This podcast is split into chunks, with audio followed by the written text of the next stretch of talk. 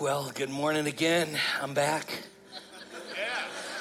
They have me on twice during 21. No, I don't need that. I don't. Maybe I do. I don't know. But uh, glad to have you here. If you're new with us, we're one church in a couple of uh, different locations, and so we have live worship everywhere, and then we merge together for the sermon, and we we do that at 9:30 and 11:15, and uh, but 8:15 is the backup in case we mess up at uh, at 9:30. So I'm going to welcome uh, our campus downtown. I want to look in the back of the room at the camera and say good morning to the chapel in Richmond, Scott's Addition. We love you guys. We love what God's doing in the heart of our city. Come on, Midlothian, let's welcome Scott's Addition.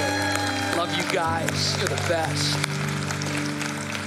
You're the best. And uh, man, I got to tell you uh, two things. Uh, number one, you're an incredible church family, and the things God's doing in our church are hardly even uh, explainable. In fact, we've been doing this Monday to Friday prayer at 7 a.m. and uh, and it's just incredible to see how many people, hundreds of people showing up to pray. And then we did Saturday prayer, at 9 a.m. at both locations. And um, I, there's something about prayer that I think moves the heart of God. And I just want you to know you're the, the greatest, easiest church to pastor in the world. There's nothing like saying we're going to have a Saturday prayer meeting and having like 600 people show up. Come on. And uh, so you guys are great, amazing. If you haven't been to one of our 21 days of prayer, of course, we have it all this week. We'll finish strong. But I want to encourage you this Saturday is our finale. And uh, it's, it's uh, we, we say around here, we, uh, we're charismatic with a seatbelt, okay? But at the prayer finale, we take the seatbelt off, okay? And so you want to be a part of it. And uh, so it'll be special, but there's something that God does in the hearts of praying people. I just, and we always start the year this way, but it's really caught on this year, this last year, a few times of prayer just caught on in our hearts. Some, I don't know if it's just the brokenness of the world. I don't know if it's because I got four teenagers. I need to pray. Come on. And, uh, but we just are aware that, that we need more than we have. Anybody feel like you need more than you have, right? And that's what prayer is. It's saying, God, I need all of your grace and all of your of your hand at work in the life of our church. And then it was so fun last Saturday between both campuses to see 130 students fasting and praying. And uh, in fact, my son, they were doing this 24 hour fast, and my son said, I've never, um, I've never not eaten for more than five hours. And I said, man, this is going to save me a little bit of groceries and and uh, of course, then we ended with Mexican food. I don't know how smart that is, but uh, but man, just proud of our students that have caught on to this and excited about what God's doing in the life of um, of our church. And let you know, we have one more uh, week in this series on Pray First, and then I'm really excited. I want to tell you, in February we're doing a series on relationships, and uh, we're going to teach God's plan for uh, marriage and sexuality and relationships and community. How many know we need to let the one who designed them define them? And uh, so that'll be the whole month of February. It'll get you in the Valentine's Day mood. We'll teach one of the weeks on uh, Song of Solomon. That's a Jew, Old Testament book. They actually didn't let Jewish young boys read it until they were 15 years of age. It's got a few verses in there. That, and so I'm working on the message right now. And, uh, and so you're going to want to pray just that God would speak to our church in the area of relationships and building healthy relationships. And so you want to you want to do that. And then um, don't, let, don't let me forget that today uh, we have small group leader training and we'll launch all our different groups coming up in just a few weeks. Small group directories live we're training group leaders each week today and on. You saw that little video on Dave Ramsey. We're launching this group on finances. And so if you have questions about budgeting or how, how, to, how to make money work for you and how to be wise and stewardship, Scripture speaks to, so much to that. And so we'd, we'd encourage you to take that. In fact, we're going to roll out, there's a resource we just purchased for our whole church that has online tools of budgeting and all this kind of laboratory. And we'll roll that out in the next couple weeks because how many know uh, people can mess up their life when it comes to money? And, and, and money is a spiritual thing.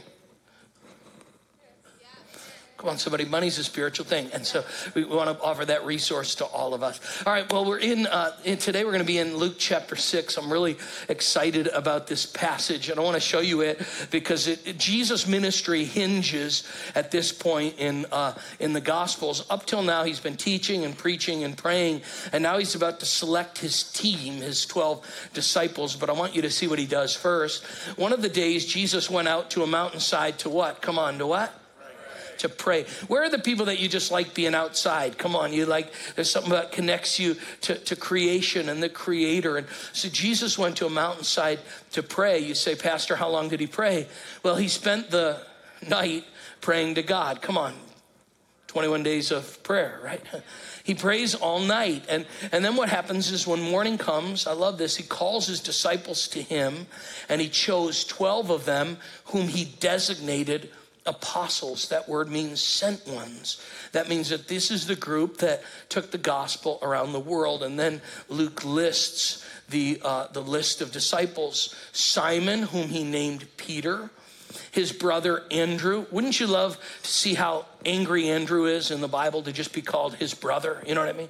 Are there any youngest children, right? You went through school and they're like, oh, are you so? Yeah, you get it. And uh, James, John, Philip, Bartholomew, Matthew, Thomas, James, the son of Alphaeus, Simon, who's called the Zealot, and Judas, son of James, and Judas Iscariot, look at this, who became a traitor, okay?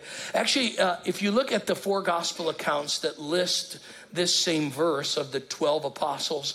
They, they are in different orders in all of the gospels except for two names. Peter always starts it. and Judas always ends it, okay? That, that's just how the list is. And, and, and this whole group is called together, and Jesus is going to call them to do something great. And so I want us to uh, look today at, at what we can learn from Jesus' life about if you, if you have to make a big decision or you have to decide something or you're setting the trajectory of your life. These verses in Luke almost mark a, a fork in the road for Jesus. His ministry is going to be different because he's not only, from this moment on, he's not only going to do ministry ministry to people, he's going to do ministry through people, okay? And he's choosing his team, he's selecting uh, the people around him. And the first thing he does is he goes to prayer. Come on, say this with me. It's what? Come on, it's what? It's it's spiritual, right? I mean, before Jesus picks his his earthly disciples, he goes to God in prayer. And, and it, Jesus prioritizes prayer. And this is why we do this a couple times a year, but uh, we, we have a regular um, ministry of prayer. In fact, you know, every Sunday during this service at 8.15, there's a group in this building that are jammed into a room over here that are just praying, praying over our songs, praying over our preaching, praying over people pulling into the parking lot. Come on, praying over our kids, praying over what God, because we believe God, God responds to prayer, right?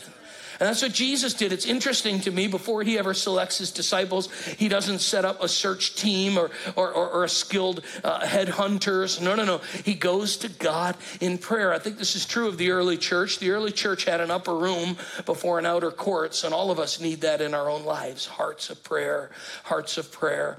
And just so you can see that this was a pattern in Jesus' life, in, in Luke 6, throughout Luke's gospel, it tells us at daybreak, Jesus went to a solitary place and, and he prayed. That's Luke 4. Luke 5 says, But Jesus often withdrew to what? To lonely places to what? To, to pray. Okay.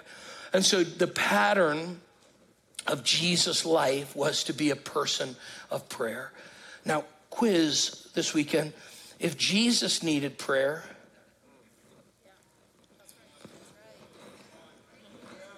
how much more do we need prayer? Okay. So Jesus was God. I'm going to say that again. Make sure. I know there's a Baptist in the house that'll give me an amen. Come on, Jesus was God.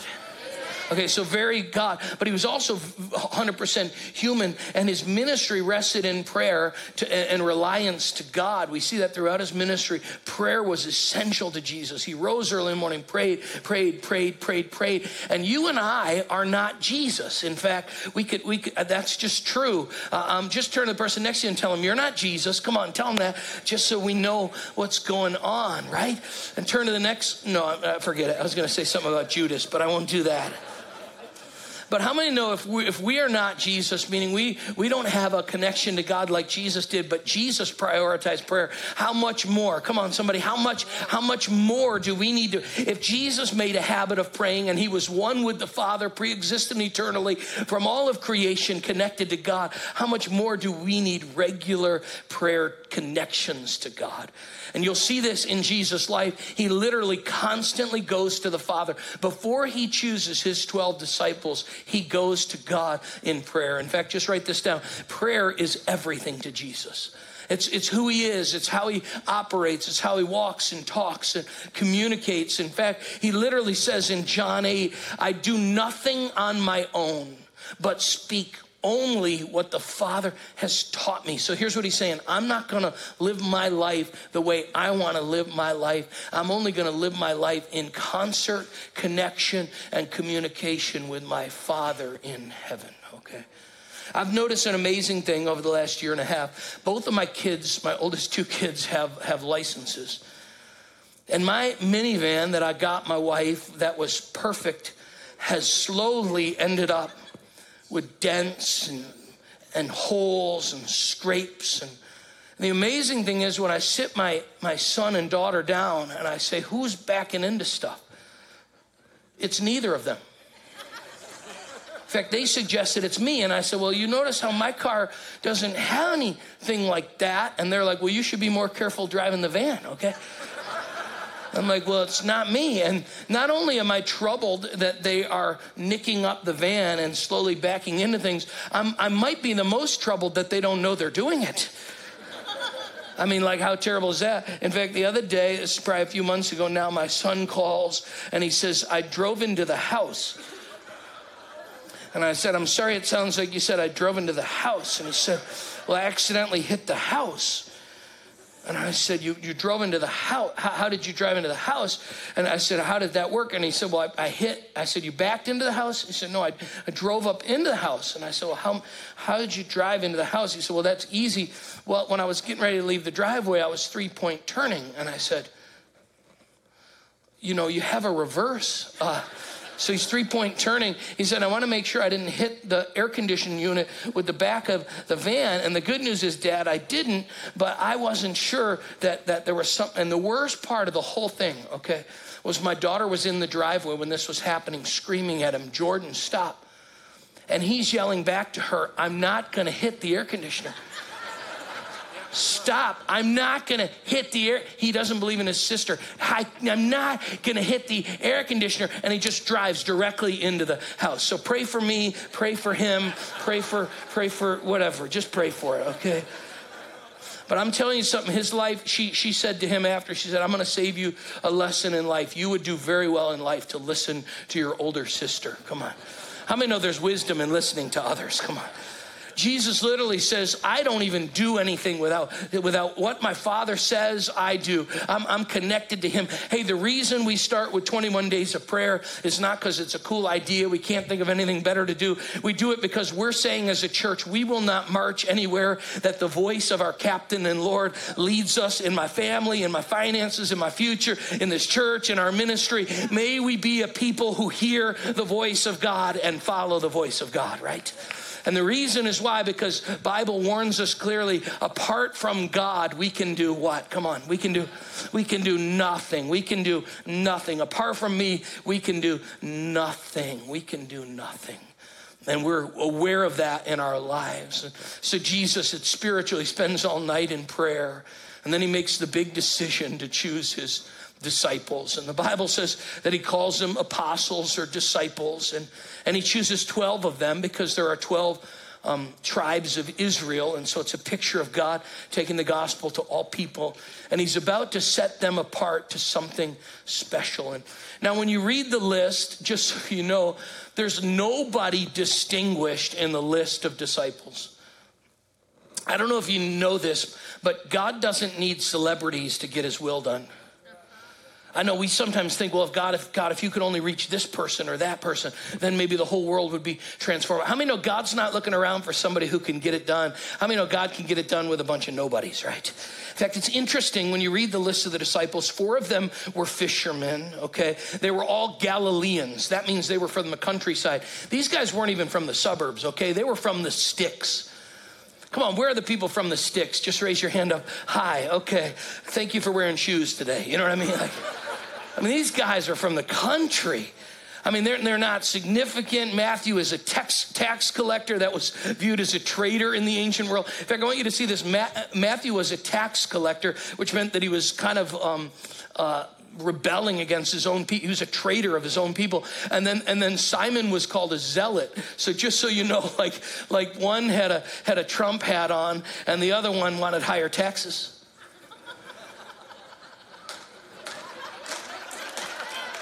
I don't know which one you're clapping for, but I always tell people I don't preach politics from the pulpit, but if you buy me a cup of coffee, I'll tell you how to vote. So that's how it works.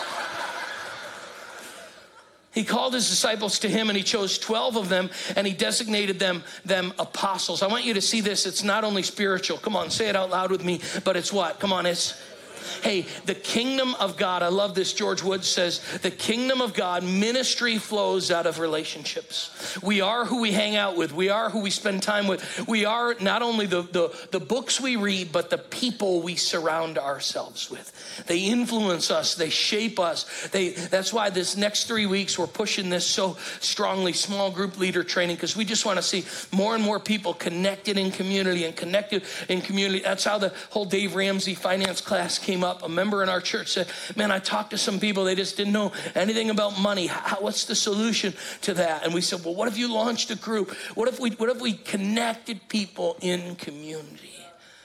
There's something about that. Jesus is not only going to preach to the multitudes, he's going to spend a few time, uh, uh, quite a bit of time with designated leaders and pour into them. And this group is so ordinary. In fact, when the after Jesus' resurrection, when the gospel starts spreading all over Jerusalem. They go and investigate what's changing the cities, and they're confused. They literally describe the leaders as this way unschooled, ordinary men. Do I have any ordinary people in the room today? How many know we're ordinary people, right? How many know God doesn't need something special to do something special? He uses nobodies who recognize they're nobodies because they'll glorify a great somebody, you know. In fact, I'll never forget when God called me, I was 15 or 16 to be a pastor. I was the most shy person in the world. You can ask my wife, uh, my, my, uh, she knew me in high school and junior high. In fact, her mom was my third grade teacher growing up. I was the weird kid. Come on. You say, I find that easy to believe. That's fine. I remember in first grade, I was picking my nose with my eraser on the pencil, and the eraser broke off in my nose, and uh, I was special like that. And uh, tried, I didn't even want to tell the teacher, so I went and I tried to call it uh, 911 on a payphone. I was just so introverted, so strange. I mean, so backwards. In fact, I, when I told my mom at 15 years old that I felt like God was calling me to be a pastor, I'll never forget my mom trying to fake excitement. When your mom doesn't believe you can do it, that's great.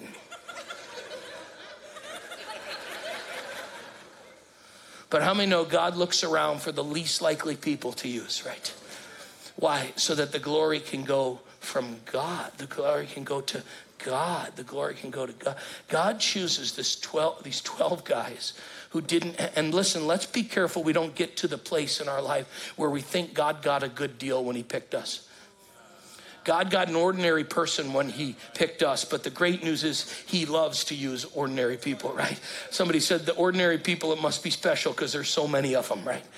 In fact, these 12 apostles that had no, they're just Galilean farmers. They're not, they're not elites. There's no, no scribes, no Pharisees, no rulers. There's no temple, temple, synagogue leaders. None of them in that group, but God's going to choose this group to do incredible things. And these, tw- this group of 12 no named apostles, it's amazing. At the end of time in heaven, the Bible actually says this group of no names on the gates of heaven will be written the names of the 12 tribes of Israel.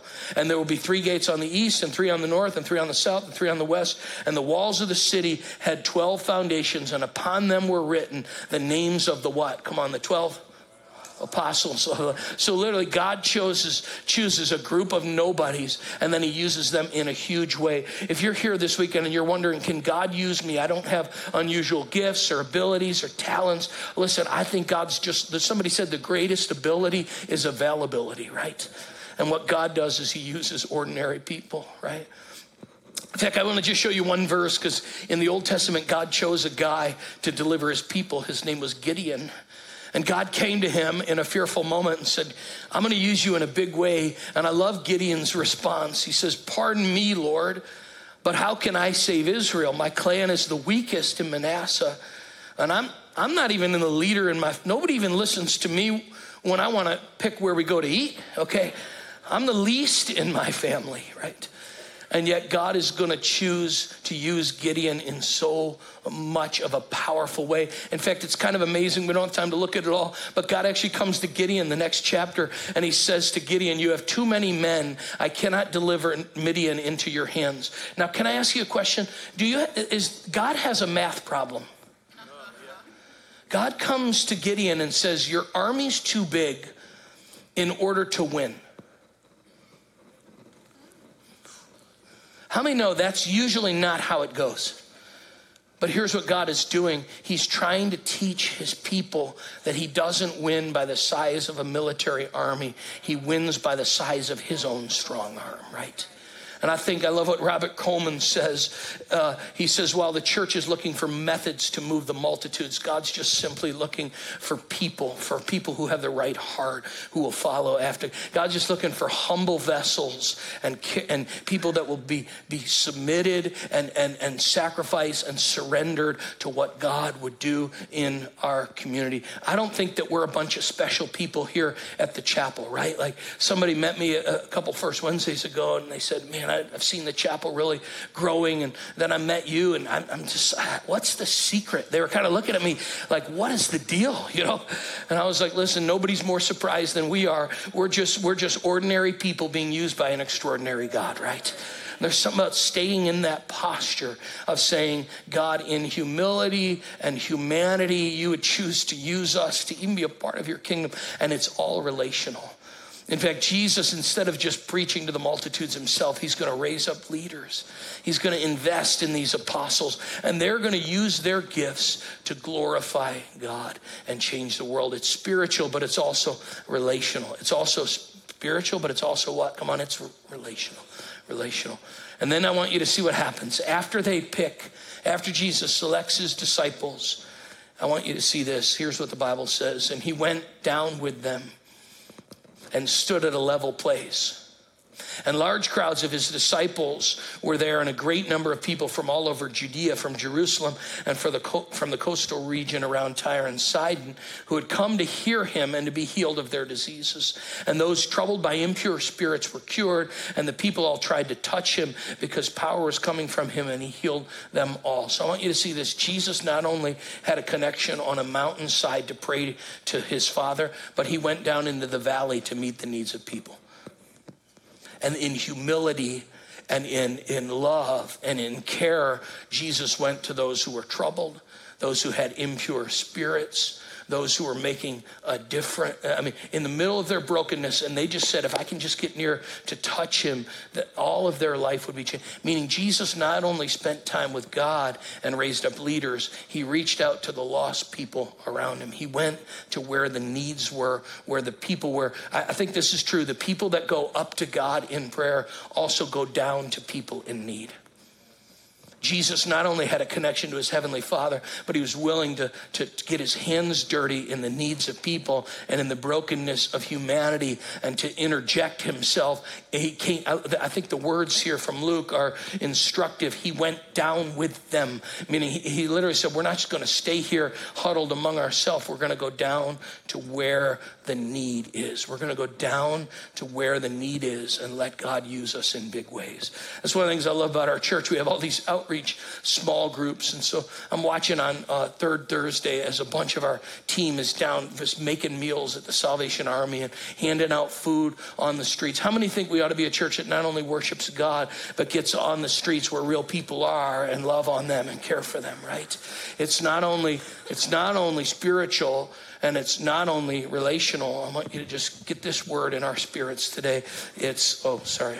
It's, come on, it's what? It's missional. It means we have a mission. We have a mission. And Jesus said he came, Jesus had a mission to seek, Luke 19 10, to seek and to save that which is lost. He had a mission. He had a mission. In fact, I promised we wouldn't roll it out for, for another month, but there has been a miracle missions opportunity that just got opened to our church in the last week that we could have never orchestrated on our own. Don't you want to hear what it is? The team made me promise I wouldn't because they thought I would do this kind of thing. And so in just a couple weeks, we're going to roll this out because we want to do it in an orderly way. And the organization that we're partnering with and let them. But I mean, there's just an opportunity to not only make a difference in this room, not only make a difference in the city in Richmond and Espanol, but, but there's an opportunity for ministry partnership that blows our minds because how many know Jesus is about reaching the one that's far away from him, right? The one that doesn't have a relationship with him. And that's what Jesus did. He not only he not only lived uh, in community with the Father, and he not only lived in community with other believers, but he lived on mission, knowing that he had an opportunity to share his faith with other people. So, one of my uh, New Year's resolutions is to go to the gym a little more. So, I started going to the gym. And let me tell you what I love at the end of the gym the sauna. Come on, somebody, give me a sauna in this house. Anybody with a sauna? Okay. Uh, and so I'm sitting in the sauna. This is last week with a guy who comes in, and I start making small talk with him. And I ask him what he did for a living, and he starts to tell me that he sells this supplemental insurance. And, but it's so good through the government that, that no one has to pay for it. And so he says, The greatest thing about what I do is, when people ask me, What are you going to try to sell me? I always tell them, I'm going to tell you what the product is, but I would need to tell you first, it's free. And the only reason I tell you it's free is because by the end, when you hear how good it is, you're going to ask me how much I have to pay. And I'm going to tell you again, it's free. Just so you know, this deal's so good, it's free. And he tells me this whole story. And um, then he turns to me and he says, Well, what do you do for a living? And I said, I pretty much do the same thing as you. He said, You sell insurance? I said, Well, sort of. Uh, I said, No, but I, I kind of, se- I guess you could say I kind of sell a product that is kind of the same as yours. I almost have to tell people up front it's free. Because once I tell them how good the product is, they're going to ask how much it, it costs, and it's really free and it's free. And he said, What's your product? And I said, Oh, you don't want to hear what my product is. Some people get offended by my product. Now he's leaning closer. Come on, he's getting closer to me in the sauna. I said, it's really kind of same. That's amazing. We do the same thing. He said, you got to tell me what you do. You got to tell me what you do. I said, I'm a pastor. And he goes, oh, you got me, you know. and then he said, what do you mean it's free though? Because, you know, religion demands some things of you. And I said, well, no, no, no. That's, I'm not in the religion business. And he said, and he goes, are you a cult? And I said, I don't think so. Uh, but religion says you got to do something. Uh, uh, we, we don't think you got to do anything. In our church, we think, believe it or not, that Jesus, that, that we actually had so much to do to get reconnected to God that we needed a Savior to die on a cross to do for us. And I shared the gospel, come on, in a sauna, okay? And by the last three minutes, I'd been in there too long, but I said, God, if I die in here, you know my heart. And, uh, you know, one of the things God's put on my heart this year, this is, what, this is just one of the things God put on my heart in 21 Days of Prayer, is to share my faith more often off the stage, okay? And so I'm just looking for opportunities off the stage, you know. And, and we keep sharing the gospel on the stage, but I feel like God told me, like, wherever you are, you know, just just look for opportunities to share your faith a little, a little more, more, nah, because it's all about the one. And I just, man, I, I just had this thought in my heart. And I know we got multiple services and full seats and all these kind of things. But the danger of the church is to think that our mission is done. I actually read a study that said that Christianity is growing at its fastest rate almost in human history in almost all the countries. But there are seven countries in the world that are either plateaued or declining in Christianity. And guess what? We're one of the seven countries that it appears to be not declining, but appears to be professing Christians have plateaued in our country. And, and you know what I think a work of the Holy Spirit does and a work of prayer does? It helps us reach people. Hey, Chapel, what does it matter if we're not just reaching people? I mean, isn't this what we're doing around here? We try to just sing songs or hand out coffee or or connect in groups to chat a little bit. No, no, we're trying to we're trying to help people realize, hey, there's a product that when I tell you about it, you're going to think how much does it cost, and it's going to be free. It's the ultimate story of God rescuing people. It's it's missional, meaning the danger of church life as churches grow and they get they they they move forward is for us to think it's all about us. But how many know it's not about us? It's about the people that have yet to hear, profess, love, and treasure Jesus. We're going to be a church that's about the one. Come on, we're going to be about a church that's about the sauna guy. Come on, like we're going to be a church that's sharing our faith with the community around us. We're going to be a church that says, no, no, no, this is a place where if you don't know Jesus, we're offering you the message of the gospel because here's the great news it's not about joining a church, it's not about a membership, it's about hearing the free gift of the Lamb of God slain before the foundations of the world, who was crucified, dead, buried, and rose again, that we might not have to pay the penalty for our own sins, but that He would pay it for us, right?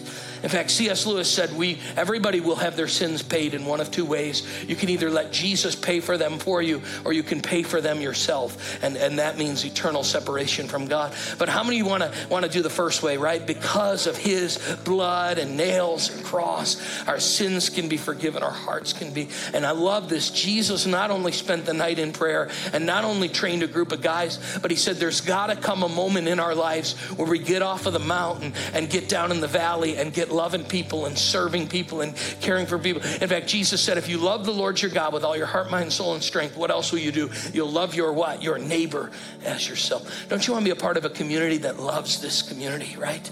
That loves this neighbor. I, I, listen, I know the world is broken, but we can't just curse the darkness. How many know we have to, to shine a light in the darkness, right? You can yell at the darkness and curse it and say, don't be dark, but how many know sinners are just sinning because they're sinners? And how many know before we knew Jesus, we were sinners because we're sinners? But God has shown his own grace through us in the, the message of Jesus that, that God has come to rescue sinners. Titus 3 5, he saved us. Let's, let's be not only about the prayer, not only about the community, but then a church that looks outward today, that looks outward this week, that looks in the next few weeks in, in February and March as we roll out some new vision as a church. It's going to be a church that believes that, that God's going to reach more people, okay? That God's going to reach more people through the life of our church, okay? In fact, we just sent this out as a thank you to, to many of you. You'll find it in the mail. That last year, I think they counted like 730 people made decisions for Jesus in chapel services. Come on. Catch this. Two, 265 people water baptized. Come on, declaring their faith in Jesus. And uh, yet, I think God's called us to do more because because if you look at the studies, it's not it's not growing. And we exist. We exist to make it hard to go to hell in Richmond. Come on, it ought to be hard to go to hell in Richmond because the chapel's here, trusting God, believing God, not, not being mean spirited, just hearts overflowing with love. Let me tell you about a man who knew all the things I'd ever done wrong and yet gave me grace, and he can do the same for you. We're a church on mission. Come on, we're a church on what? On Come on, we're a church on what? On on mission, and God's going to do it in a big way. Come on, let's stand all over this room and. Uh, Man, I got to tell you, so many of you at 815 are on mission, you know. Some of you are like, I'd rather go to the 930 service, but I come to 815 just to make space. How many know that's on mission, right? How many know when you're stuck in traffic in just a minute, pulling out of the parking lot, come on, that's on what? Come on, on mission. Somebody said, Is there always parking problems here? And I said, Well, there's a lot of churches in town where there are no parking problems. But I would rather be in a place that God's setting his hand and reaching people, glorifying his name. Man, hold your hands like this all over the room. So, God, we love you today. Would you help us to pray? God, as we head into the last week of 21 days of prayer, help us to be a people of prayer. God, as you're launching all these groups, help us to be a people of relationships. God, after we've prayed and after we've huddled in our groups and formed community, God, would we come down off the mountain? and love on our neighbors, love on the people across the street, love on people in traffic jams. God, I pray that you would send a revival in our church that would help us reach every man and woman and boy and girl. And it would be hard to get away from the relentless tracking of God's grace in Richmond, Virginia. Do it in our lives. So now, as you go, I pray God will go with you. Would his grace be upon you? With the fellowship of the Holy Spirit and the love of God the Father surround you in every way. For we pray it in Jesus' name. And everybody said, Amen. See you next Sunday. We love you, chapel. Happy Sunday. God bless you.